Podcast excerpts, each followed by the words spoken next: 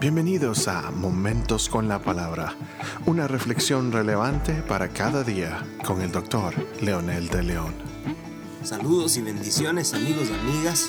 Aquí estamos con un episodio especial de Momentos con la Palabra. Hemos prometido que a partir del día lunes estaremos transmitiendo eh, varios eh, episodios sobre las parábolas de Jesús, otras grandes verdades del reino. Acabamos de analizar y estudiar las bienaventuranzas y junto a estas encontramos las parábolas que Jesús expresó que representan también valores del reino encarnados en la vida de Jesús y en las palabras de Jesús. Pero hoy quiero hacer conciencia de la necesidad y la importancia de leer seriamente la Biblia. Usted puede leer cualquier devocional, cualquier este, pasaje que le expliquen, pero no hay como que usted vaya a la, a la escritura y usted abra las escrituras, las lea de primera mano y las entienda y pida al Espíritu Santo que le enseñe. Momentos con la palabra nació con el propósito de explicar la palabra de Dios en detalle. Por eso es que ustedes raramente van a escuchar una historia o van a escuchar una ilustración y luego vamos a, a adaptar un versículo de la Biblia. Casi no hacemos eso. El propósito de momentos con la palabra es realmente escudriñar lo que dicen los pasajes que leemos y compartimos. Tratamos de hacer una exégesis eh, sencilla, aunque muchas veces profunda cuando hay pasajes un poco oscuros y tratamos de compartirlos. Esa es la razón por la que nació Momentos con la Palabra. Y por supuesto, como les digo, ustedes pueden escuchar cualquier otro devocional y tener también sus libros devocionales donde explican la palabra de Dios, donde utilizan muchas ilustraciones y la, luego la aplican con un versículo. Pero una vez más, les recomiendo lean la Biblia. Hay un pasaje en el Antiguo Testamento, especialmente en el libro de los Salmos, en el Salmo 119, 105 que como ustedes saben, todo el capítulo 119 está hablando de la ley del Señor, la importancia de leer la, la, ley del Señor, y era la Biblia de Jesús precisamente. Jesús no tuvo otra Biblia más que el Antiguo Testamento, y Jesús hace alusión a muchos salmos, y también especialmente su libro base de referencia de Jesús fue el libro de Isaías. Así que Jesús mismo nos da el ejemplo de la importancia de leer y en este salmo habla de dos verdades importantes cuando dice, lámpara es a mis pies tu palabra y luz para mi camino. Es interesante que eh, primero es el objeto, es la lámpara, la que da la luz. Y esto es exactamente a donde lo quiero llevar. La lámpara no es la luz, la lámpara es el objeto. Y en este caso, la palabra de Dios, los escritores de la Biblia, escribieron eh, cada palabra de la escritura y este es como el instrumento, es como el objeto que Dios utiliza para traernos la luz. Y es la segunda parte de las que habla aquí.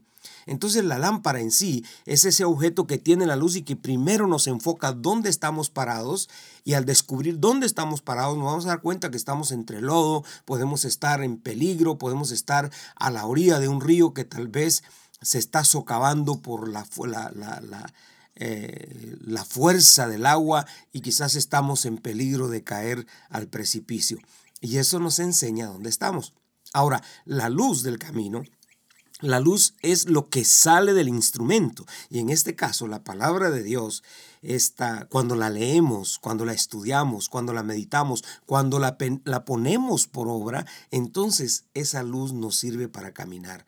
Nos damos cuenta hacia dónde vamos, qué hay en el camino, qué podemos esquivar, qué podemos saltar, etc.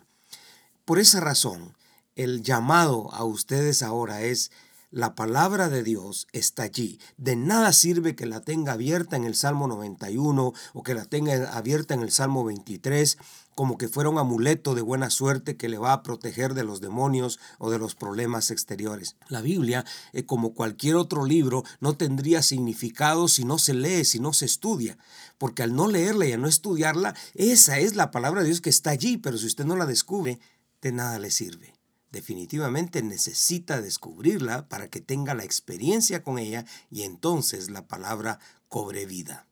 No es fácil, yo sé, necesitamos disciplina, necesitamos conectarnos con Dios para sentir el deseo de hacerlo.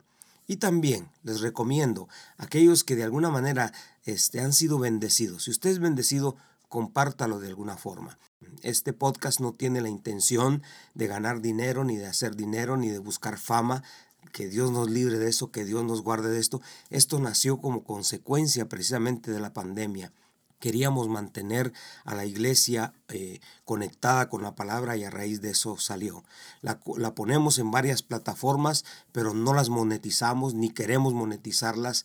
Con la ayuda del Señor lo seguiremos haciendo. Se necesita esfuerzo, se necesita sacrificio cada día, cada día, estudiar la palabra, meditarla y, y muchas veces encontrar dificultades en cómo explicar algunos pasajes tan complicados, pero ahí es donde pedimos la dirección de Dios a mí personalmente me ha bendecido mucho y por supuesto detrás de esto también hay un equipo que muchas veces nos ayudan en este, la crítica para ver qué es lo que necesitamos mejorar siempre. Así que si usted quiere ser parte de este equipo, yo lo invito a que usted la distribuya, la comparta también esta, esta palabra. Compártala a sus amigos, a sus vecinos, a familiares, personas que usted conoce quizás que saben que necesitan escuchar de la palabra de Dios.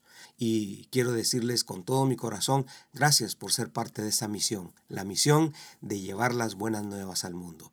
Quiero orar por cada uno de ustedes ahora diciendo, Padre, en el nombre de Jesús, bendice esas manos, bendice esos pies, bendice esa mente, esa cabeza, esa vida de esas personas que están interesadas en cumplir la misión a través de esta palabra. En el nombre poderoso de Jesús pido tu bendición para que la palabra corra y llene el mundo, Señor, que es la intención última, allá en lo profundo de nuestro corazón, que tú lo conoces. Esa es nuestra intención. En el nombre de Jesús. Amén y amén. Que el Señor los bendiga y a partir de lunes empezamos un nuevo recorrido por las ah, parábolas de Jesús.